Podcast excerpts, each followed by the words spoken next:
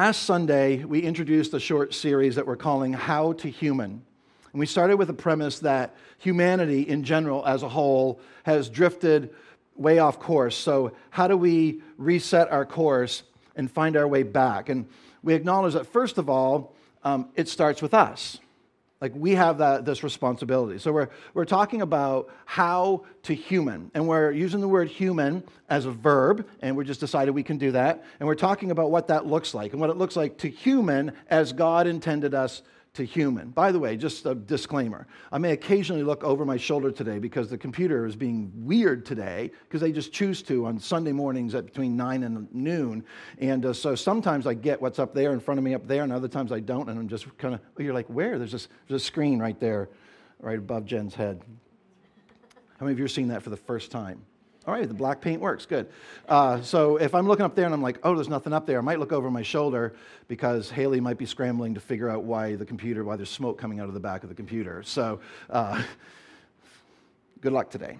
Uh, so last week we talked about being human. We offered a few ways to begin to correct our course and to human the way that God intended. So we said, first of all, just going to review real quick. First of all, we said, be you, and we talked about Jesus as the ultimate example of humanity, as we were created to be, as the ultimate example of human flourishing. And we said that Jesus leaned into and established his his identity as a human, as a as a Jewish man uh, living under Roman occupation in first century Palestine. Like, he leaned into that, he knew who he was, and he didn't run or hide from that. And we said that it's vitally important for us, for you, to know your own story, because both the beautiful parts and the ugly parts of your story are relevant. Then we said, be love. For Jesus, it was as simple as loving God and loving people. And if you live in a love relationship with God, it allows you to love people in unexpected and sometimes seemingly impossible ways, that God injects himself into our attempts to love. And this one's important because love is who God is, love is what God is like, and Jesus came to show us that. Then we said, be compassion. That compassion is hoping for each other. And the truest form of compassion is often found outside the walls of our various bubbles of familiarity and similarity. We talked about Jesus' parable of the Good Samaritan in Luke ten. We talked about the parable of the lost sheep in Matthew eighteen. Then we said, if we're going to human as Jesus called us to human, we need to be justice. That means that to human, we must put action to our conviction. We talked about the elements that make up biblical justice: radical generosity, universal equality, life-changing advocacy, and asymmetrical responsibility. That's a pretty, uh, it's a mouthful, that whole list. But we've kind of just scratched the surface on that, so we're going to definitely come back and flesh that one out a little bit sometime in the next few months. Then we said, be wonder. And we talked about the importance of simplifying and slowing our pace, because in general, we have, as humans, we have lost all semblance of awe and wonder. Like, so we've got to create space for, wa- for awe and wonder in our lives. We told the story of Jesus on the day of his resurrection, meeting up with some of his followers on the road to Emmaus, and that kind of whimsical story in Luke twenty-four. So we said, be you, be love, be compassion, be justice, be wonder, be human. All the heartbreak dreamers, waiting for the light, looking for just one reason to get through the night. Every long lost believer caught in the fire. All the heartbreak dreamers gonna be alright. Everybody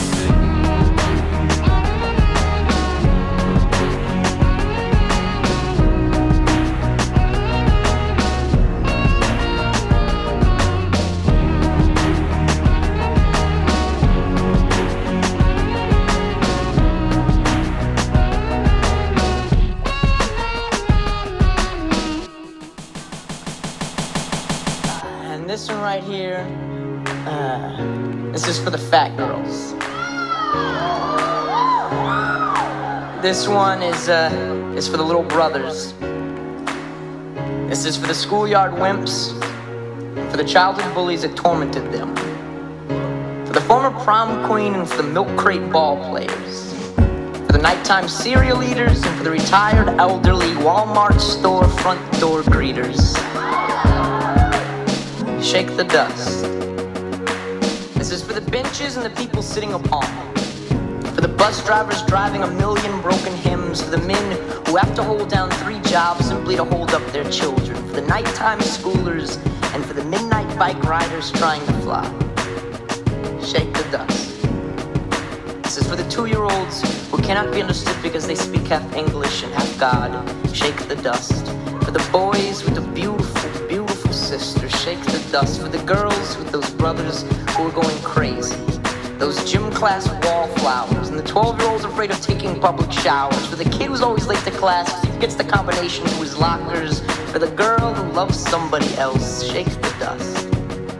This is for the hard men who want love, but know that it won't come. For the ones the amendments do not stand up for, for the ones who are forgotten, for the ones who are told to speak only when you are spoken to, and then are never spoken to. Speak every time you stand so you do not forget yourself. Do not let one moment go by that doesn't remind you that your heart beats a hundred thousand times a day and that there are no gallons of blood. Make every one of you oceans.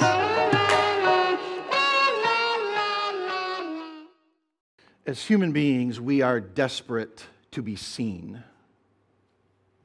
We want to be seen not only for who we are, but for why we are. I mean, isn't that the truth?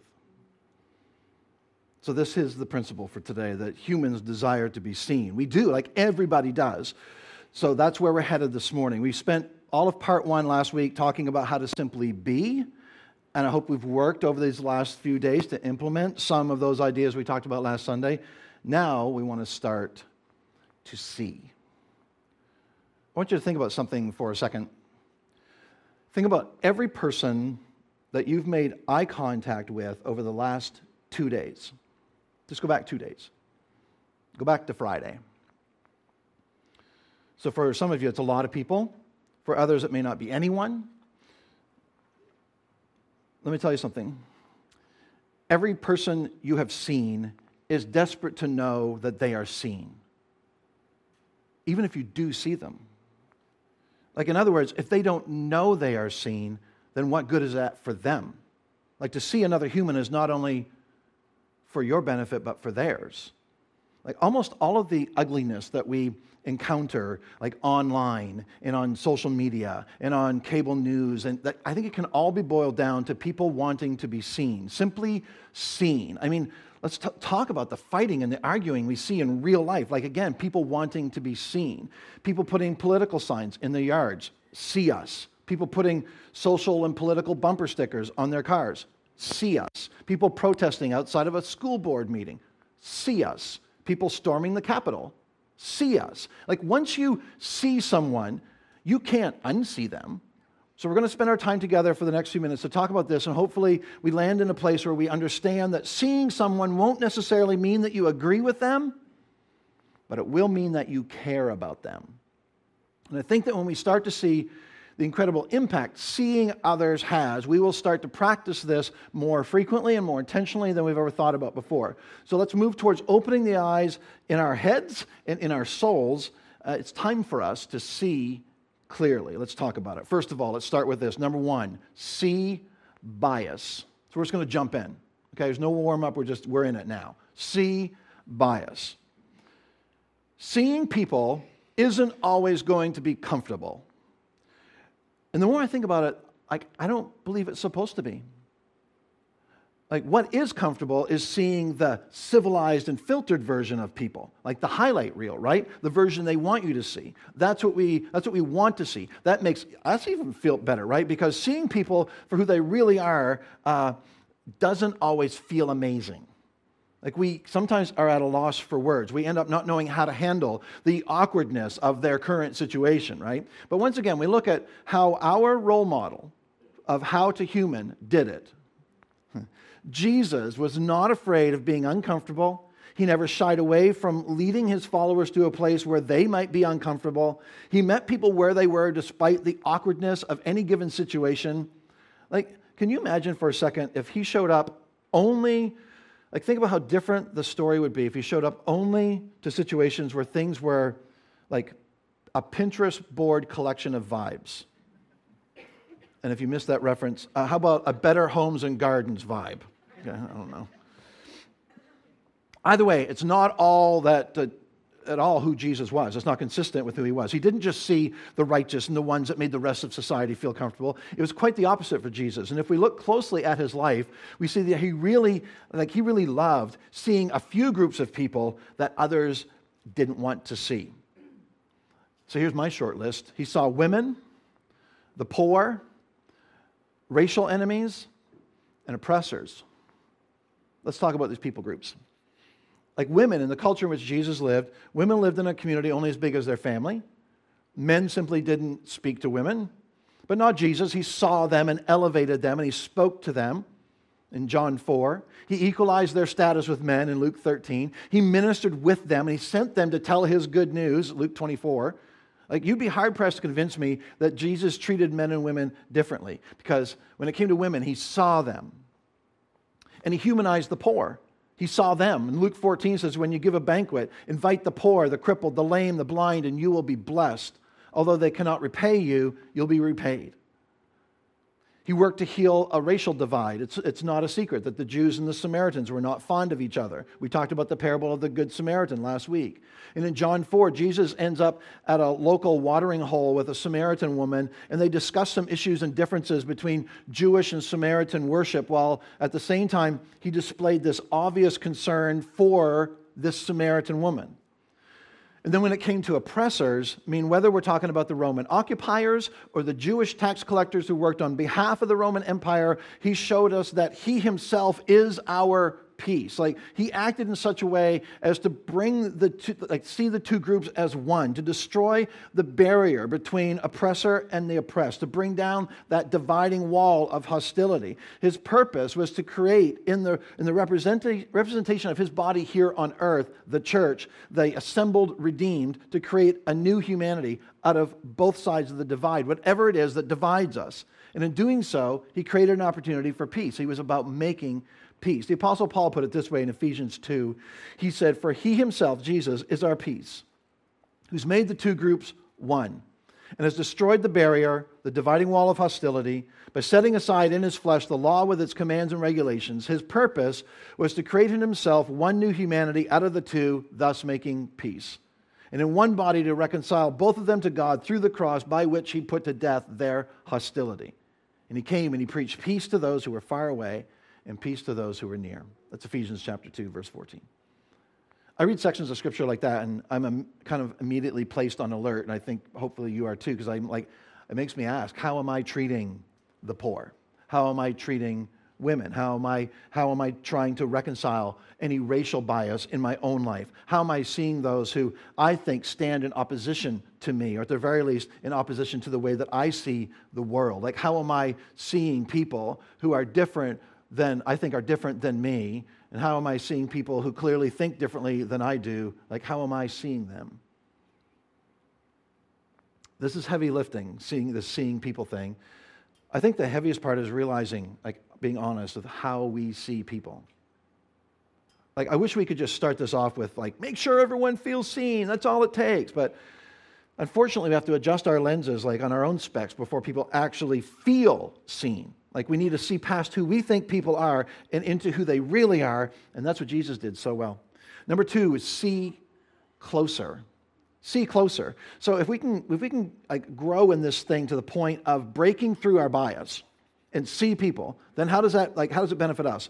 Like, it seems awful. That, uh, it seems obvious that it's going to benefit those who are being seen, but I think there's a significant benefit for us as well. And maybe you found this to be true. But it's really hard to see people through our opinions and our unchecked emotions. And it seems like that's more true than ever before. Last week we said that there are people in need of our compassion just on the other side of our opinions. I'm not taking credit for that statement, by the way. I, I read that recently, so you can have it too. There are people in need of our compassion just on the other side of our opinions. But man, is it hard to even see people through our emotions and through the fog of our opinions. And, and some days it takes like this superhuman strength to do it. And it's interesting because uh, here's how we like, here's how we put this in everyday terms. First, we have to rewind to Jesus again. And look at how he set up his disciples to pull this off without him. Because when Jesus left the earth, and he left what, he, what we know as the Holy Spirit. And that's who continues to empower us and speak through us even today. In the book of Acts, uh, which is the story of the birth of the church, the earliest days of the story of the church, there is an incredible story of one of the early church leaders having to get uncomfortable in order to see uh, some bias destroyed. This man's name was Philip. We don't know a lot about Philip. We know a little bit more about Philip the apostle, one of Jesus' twelve disciples, but this is a different Philip. In church tradition, uh, we know him as Philip the evangelist. He was one of the seven men, along with Stephen, you probably heard of him, uh, who chose to they, they chose to be the first deacons in the church. And you're like, oh, deacons. No, these were the deacons who were responsible for charitable distribution in the church and in the community. That's who Philip was. Let me read this story, and you may be familiar, but it's in Acts chapter eight, start at verse twenty-six, I think. An angel of the Lord said to Philip, "Rise and go toward the south to the road that goes down from Jerusalem to Gaza. This is a desert place." And he rose and went. I think it's interesting. This is a desert place, so it's not a tropical paradise. And he arose and went. There was an Ethiopian, a eunuch, a court official of Candace, queen of the Ethiopians, who was in charge of all her treasure. He'd come to Jerusalem to worship and was returning, seated in his chariot, and he was reading the prophet Isaiah. And the Spirit said to Philip, "Go over and join this chariot." So Philip ran, there's no questions asked. Philip ran to him and heard him reading Isaiah the prophet and asked, "Do you understand what you're reading?" And he says, "How can I unless someone guides me?" And he invited Philip to come up and sit with him. And the passage of the scripture that he was reading was this: "Like a sheep he was led to the slaughter, and like a lamb before its shearer is silent, so he opens not his mouth. In his humiliation justice was denied him. Who can describe his generation? For his life is taken away from the earth." And the eunuch said to Philip, "About whom, I ask you, does the prophet say this? About himself or about someone else?" Then Philip opened his mouth, and beginning with this scripture, he told him the good news about Jesus. So probably the most important facet of this passage is a simple historical one. The man in the chariot was different from Philip's society in a couple of big ways. First of all, he was Ethiopian, completely different race than Philip was. Second, he was a eunuch, which meant he served on the Ethiopian queen's high court. So to be a eunuch meant you had been castrated. You were castrated so that the queen knew that you had a single focus in serving her, no other desires but serving her. And that is, shall we say, an extreme sort of dedication, all right? But what I want to get out of this is that, that this man was sexually different in that society. You're like, oh, I hadn't thought of that. Huh. Extra layers of complexity, right, for Philip to sort through to relate to this man. So the first thing we see is that Philip is told by God to get up and out of his comfort zone and head out of his door, out to the road, and go to the desert. So I don't want us to miss this part. I don't know what Philip was doing at this time, but he was home. And God showed up and messed up his plans for a leisurely weekend or whatever. See, it's never convenient to see other people when God asks us to see them. But like that's here we, where that's where we are. So first he heard from God, and then he's like, okay. This, and this isn't complicated stuff. You either listen to other things or you listen to God. Like you listen to God or you listen to all the other influences around you. You trust something bigger than yourself, right? I'm not going to get into the weeds of theology here, but just so you know where I'm coming from, I fully believe that we can hear from God. I believe he speaks to us. I believe he speaks to us through his Holy Spirit. So once Philip got to the road and he saw this, he's out in the desert and he saw this chariot. Let's talk about the chariot, first of all. It's probably, I don't know if you're familiar with what a chariot looked like, but um, it's probably a single axle, two-wheel buggy pulled by a horse. Given his status in the palace, probably two horses. And again, this wasn't your economy model chariot. This guy worked for royalty, so his chariot probably had some kind of covering to provide some shade from the blazing desert sun. So Philip sees this chariot, and in it was someone he wouldn't normally hang out with. And maybe Philip saw the Ethiopian, and he looks past the chariot and hoping that, like, like with everything in him, that there's maybe some other chariots coming by with a Jewish man or something in it. But no, it's just this one chariot. And here's what most of us would feel like had, uh, like if we'd accomplished something, if we, like, if, hey, I saw him. If we were just kind of make, strolling out there in the desert, on the desert road, just kind of make eye contact. You know, maybe give him, uh, how's it going? Head tilt. What's up? The sun, the sun, right? Heat. Huh. Take it easy. Gotcha, bro. I see ya. And we move on thinking we've done our duty. Maybe Philip was doing that, but then the scripture goes on. It says that God told him, go over to the chariot. Now, what? It's like, I get it, God. You want me to let people, like, driving chariots know that I see them, that I still love them. Sure, that's easy, right? Hashtag on Instagram, retweet, or share something that someone else wrote. Or, but to go up to the chariot, like, I promise you, Philip was not into this idea. The, this eunuch was not someone he would normally hang out with. But Philip obeyed the prompting of the Holy Spirit, and he went up to the chariot. And here comes the kicker, right? Verse thirty. Do you understand what you're reading? He said. And he says, how can I unless someone guides me? Listen, listen. And he invited Philip to come up and sit with him. Did you catch that? Not only did Philip go to the road where the chariot was, the chariot that he didn't want to be associated with, but then the Ethiopian asked him to get in the chariot, to get in the freaking chariot. Like, are you with me? Are you getting the significance?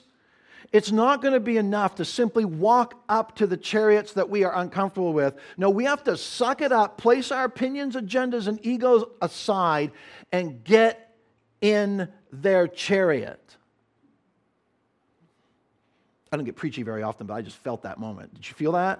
Yeah, okay. Here, here's the deal. You'll remember this day. Here's the deal. We aren't necessarily called to become best friends with the chariot occupants.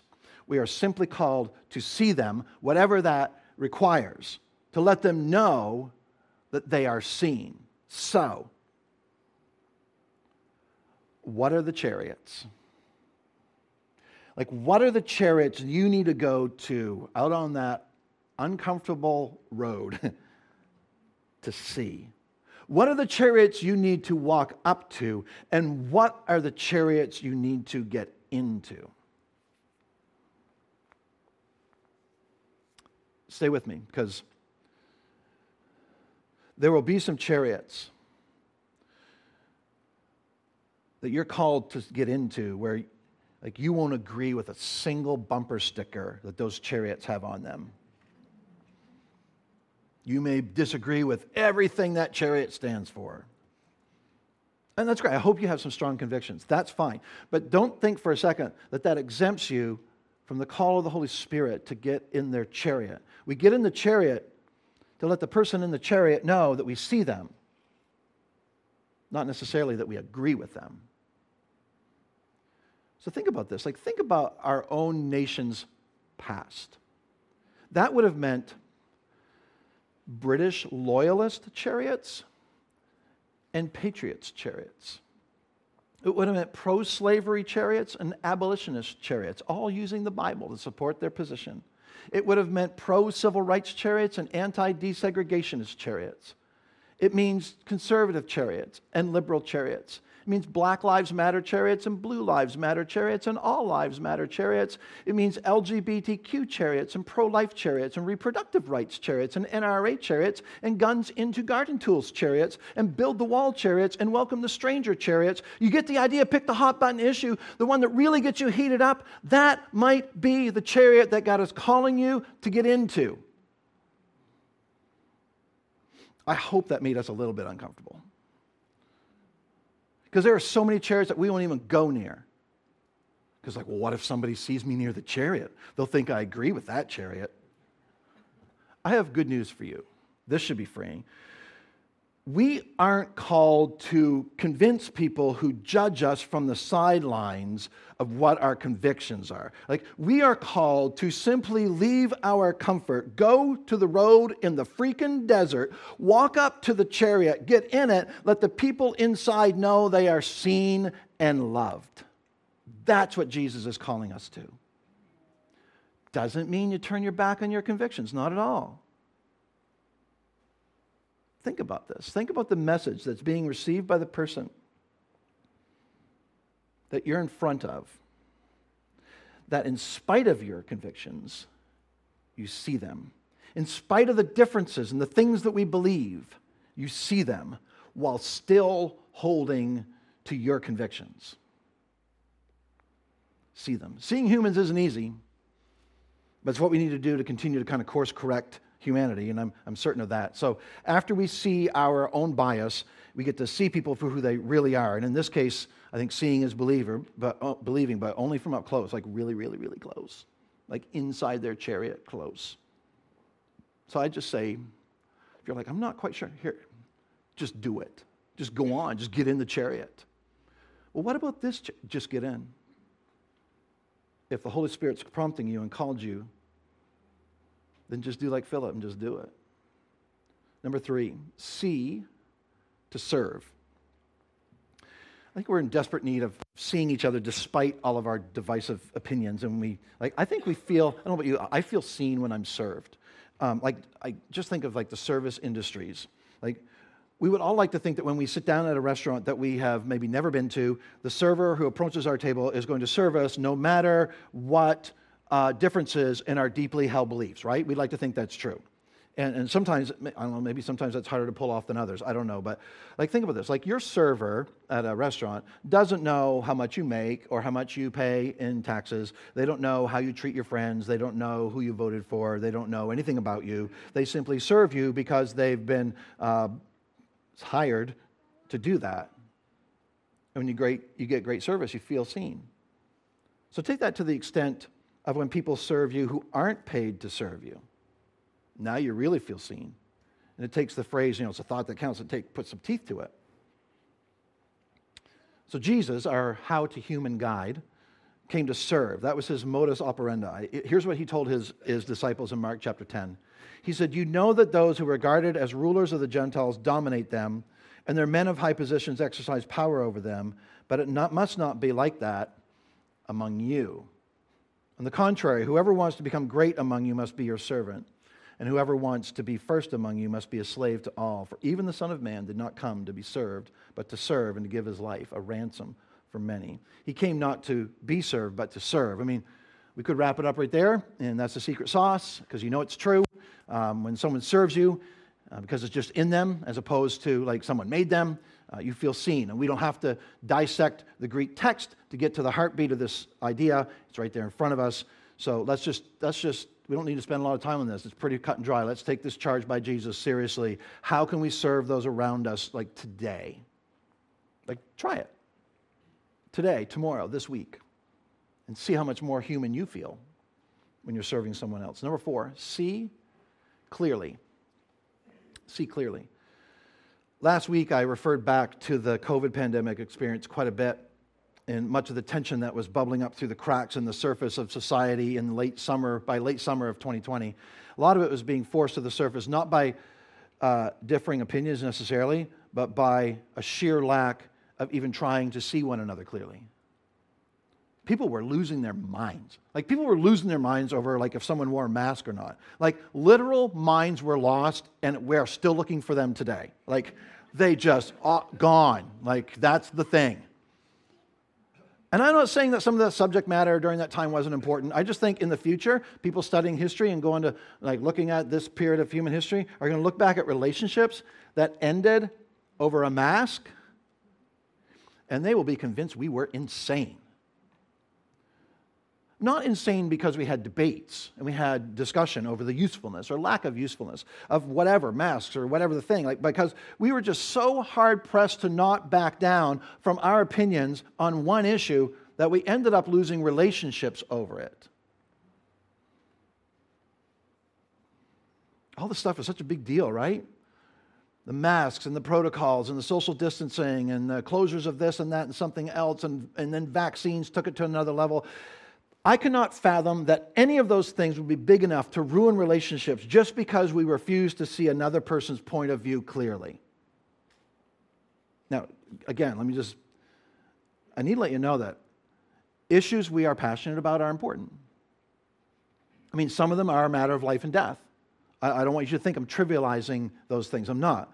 But we need to consider the value of getting closer to those who may disagree or doubt you. It's kind of like when your grandpa reads the newspaper, because it's only grandpas that read the newspaper, and he holds his coffee mug, and he's got that paper like two inches from his face, right? Why? Like, why is the paper so close to his face? So he can see. It's not rocket science. It's so he can see. It's why microscopes are used in science. It's why telescopes are used by astronomers. It's why magnifying glasses are used by ten-year-olds to torch ants on the sidewalk. Maybe not that one, but you get my point. We must come near. We must continue to look up close at things that we feel strongly about. It tends to clear things up. Now, does being near to something we disagree with mean we're going to suddenly have an about face on our convictions and opinions? Absolutely not. If it, if it flips that quickly, I don't think it's really an abs- uh, a conviction, right? It might actually clearly affirm that you are in the right place all along. But I just I just want to challenge you. You can't be clear about something if you don't get close to it. We need to be... I hesitate to say this because it's... But anyway... We got to get near so we can be clear. I couldn't think of a way to say that without rhyming. But we have to get near so we can be clear. We got to put such, here's, like we have put such distance between ourselves and maybe people that we used to do life with. In some cases that's needed, right? Like nobody needs to be near someone who's bad for their mental health, but maybe there are people who are Like just simply doubting your position on something or questioning you or disagreeing with you uh, that you'd rather not like hang out with anymore, and it's going to, because that's going to take a lot of work. Uh, so like, let's stay away from them, and maybe we should stay away from them. Yeah, I think we should. Yeah, we should definitely just stay away. I don't know. Let's just come back to our model. Let's just come back to Jesus. If there was a man who did not keep his distance, it was Jesus. Like he was near all the time. He walked towards those he disagreed with, And he, and especially those who disagreed with him, and he dined with those who even laughed and scoffed at his ideas. Like even his own disciples, think about it, were some of his greatest doubters. Like, like take this for instance, this moment when he pulled off what he promised would happen, like he came back to life. Matthew twenty-eight, verse sixteen. It says, the eleven disciples traveled to Galilee, to the mountain where Jesus had directed them. And when they saw him, they worshipped, comma, but some doubted. Keep going. Then Jesus came near. I love this passage. He shows up for so many reasons, but I love this. Like he shows up where he told the disciples to meet him after he just like casually rose from the dead. Like I told you I was going to, so I did it. And there they are waiting for something. They aren't really expecting him to show up. And like poof, Jesus does this Jesus thing and he appears. And some did what he expected them to do. They worshiped him. I mean, how could you not at that point, right? Well, I would say just ask the rest of them because they doubted. Like, how could you not? Like, I've never had someone I know resurrect themselves from the dead and then show up anywhere. It just never has happened for me. So I can't tell you exactly what I would do, but I would probably be leaning towards the some doubted group. I would. I can just imagine, like, the, the reactions. Like, hey, Matthew, like, no way, no way. This, like, I don't, I can't believe it. Like, can you believe it? I just don't, well, no, I actually don't believe it. You know, I, I kind of think that's what I would be saying. And I love that it doesn't say that Jesus, I don't know, pulls out his phone and tries to proof his way into, I am alive. I told you I would be. Here I am. He starts reading, you know, I can, we do this, right? Pull out our phone and start reading the disciples an article we just read. I just read this blog post, or I saw this meme on Instagram, and I think it really does prove it really was him. Look at this YouTube video. He he didn't send them to some to the local synagogue to ask the rabbi about Old Testament prophets and who prophesied. Like he didn't do that. He didn't try to prove his point in all the ways that we like to prove our points from afar.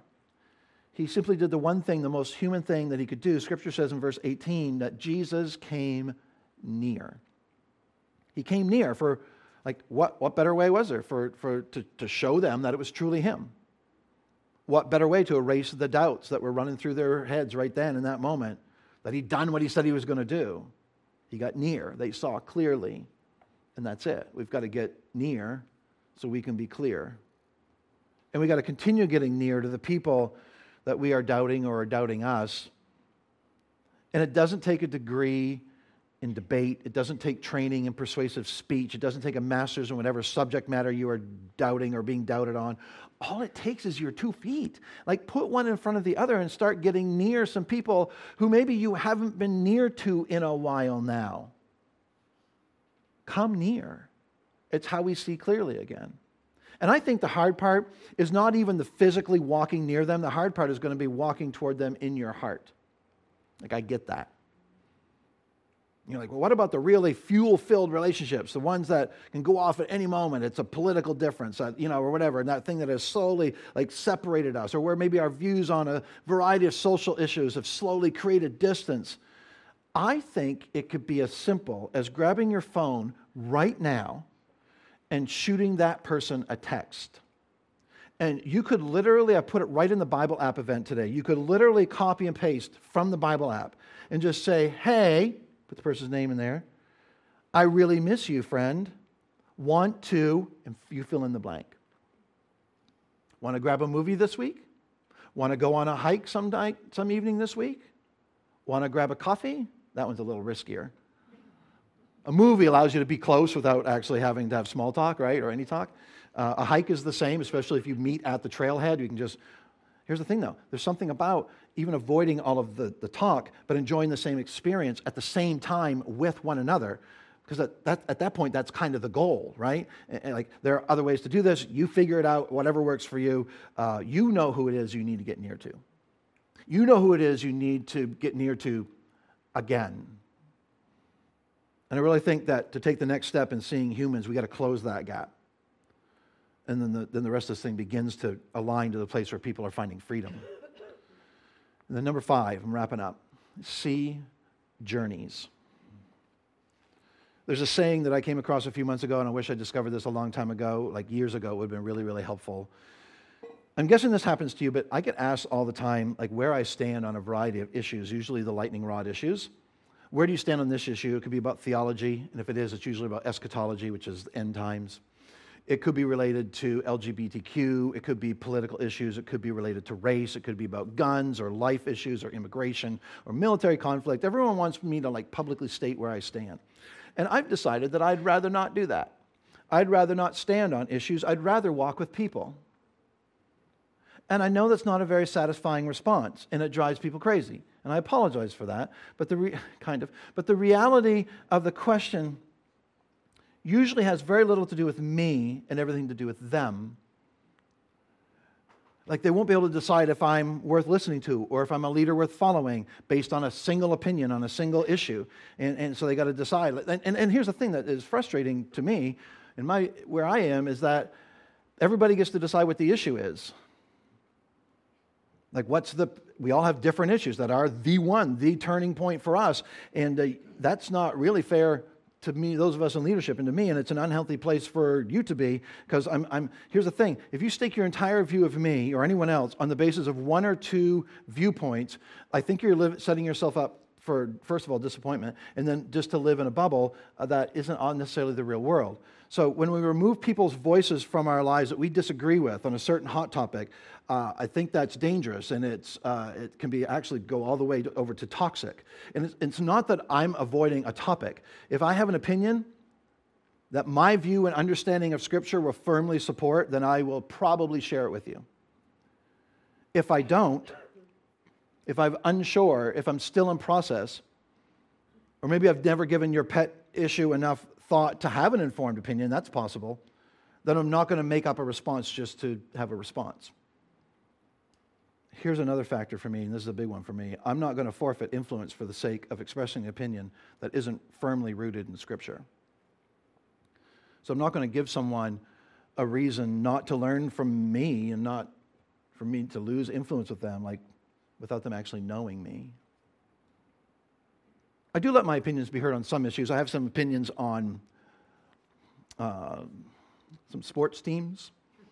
I have opinions on, oh, I don't know, I have opinions. I have some opinions on the big things that I have invited some people in to my life while I'm still in process. But only people that I'm walking alongside in the real, like, live flesh and blood life, like. And especially when I'm walking with people whose lives that issue affects. So, so go ahead. I say steal the line. I did. It's not original with me, so you can steal it from me because I stole it from someone else. Use this as your own. I'm not standing on issues. I'm walking with people. And the only way to walk with someone is to walk with them. So we got to get close, and we, we can see this so much clearer that way.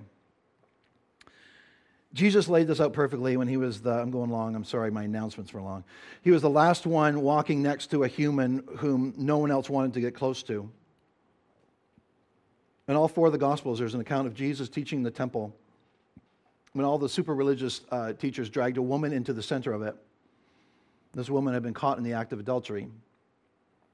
And the law said she could be stoned. So like there we have it, open shut case, right? Bunch of old religious guys standing on an issue. Everybody knew where they stood. They stood on the side of punishment, and they were testing Jesus to see what side of the issue he stood on. Who would he choose to offend? Who would he make mad? Who would he would he be the law and order guy that he claims to be or not? Unfortunately, for the people trying to set him up to fail publicly, uh, Jesus turned the issue human real quick. John chapter eight says the scribes and the Pharisees brought a woman caught in adultery, making her stand in the center. Teacher, they said to him, this woman was caught in the act of committing adultery, and the law of Moses commanded us to stone such women. So what do you say? Because the issue is clear. They stood on the side of the law of Moses. Now what would Jesus do? Verse seven. When they persisted in questioning him, he stood up and said to them, the one without sin among you should be the first to throw a stone at her. Then he stooped down again and continued writing on the ground, because he'd already been writing something. And when they heard this, they left one by one, starting with the older men. Only he was left with the woman in the center. And when Jesus stood up, he said to her, woman, where are they? Has no one condemned you? No one, Lord, she answered. Neither do I condemn you, said Jesus. Go, and from now on, do not sin anymore. Well, first of all, I'm not sure how she did on that. But I'm like, here we have a sinner. Like, fair enough. Here we also have a group of people looking to punish her who are also sinners.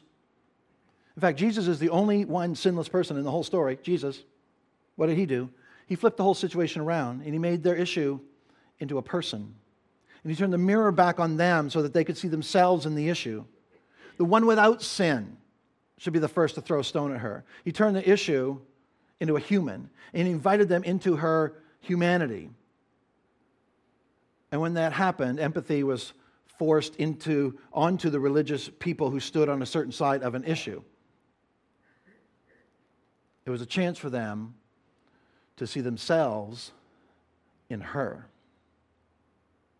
And I know Jesus wouldn't have gloated in that, but I probably would have. Like, what a mic drop moment. You know what I mean? Uh, that, this is the kind of thing that Jesus did over and over again. He saw humans where others saw issues. Look at what happened as I wrap up.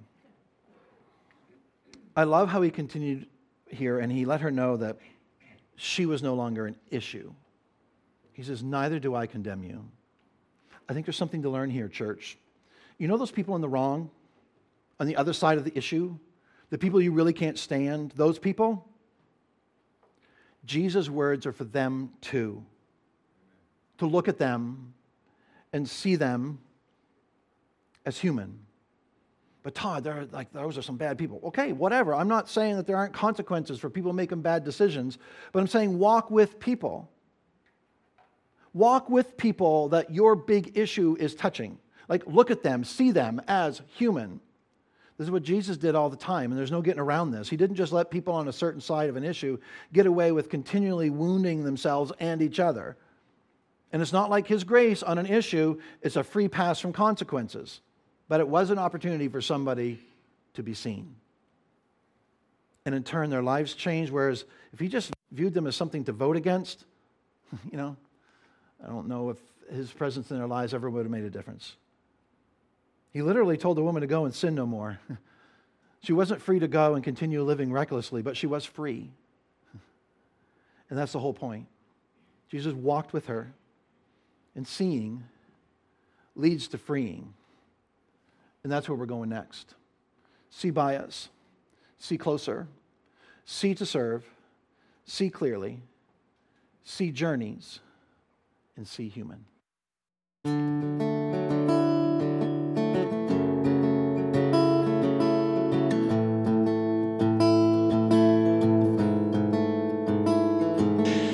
picking up the pieces.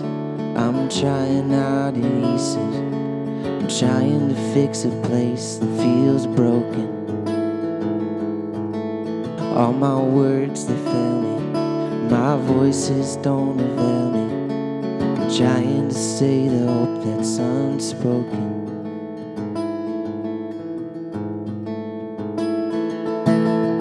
Is this the world you want? Is this the world you want? You're making it every day you're alive. Is this the world you want? Is this the world you want? You're making it. The world feels so malicious with all our hits and misses. Feels like we're in the business of rust. But it's when I stop to listen, all the moments I've been missing, I finally hear a voice I can trust. Is this the world you want? Is this the world you want? You're making it every day you're alive. Is this the world you want? Is this the world you want?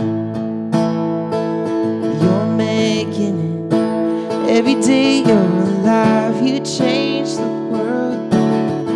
You change the world. You change the world.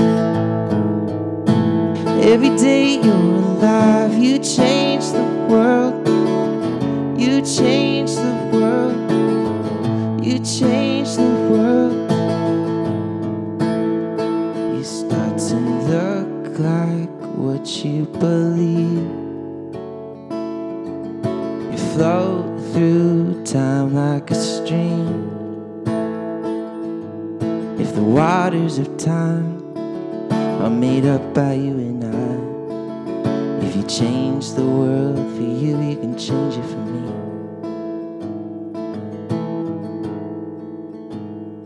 What you say is your religion. How you say it's your religion. Who you love is your religion. How you love is your religion. All your science, your religion. All of your hatred, your religion. All your wars are your religion. Every breath is your religion, yeah. Is this the world you want? Is this the world you want? You're making it every day you're alive. Is this the world you want? Is this the world you want? You're making it every day you're alive. You change the world. You change the world. You change the world. Every day you're alive. You change the world. You change the world. You change the world.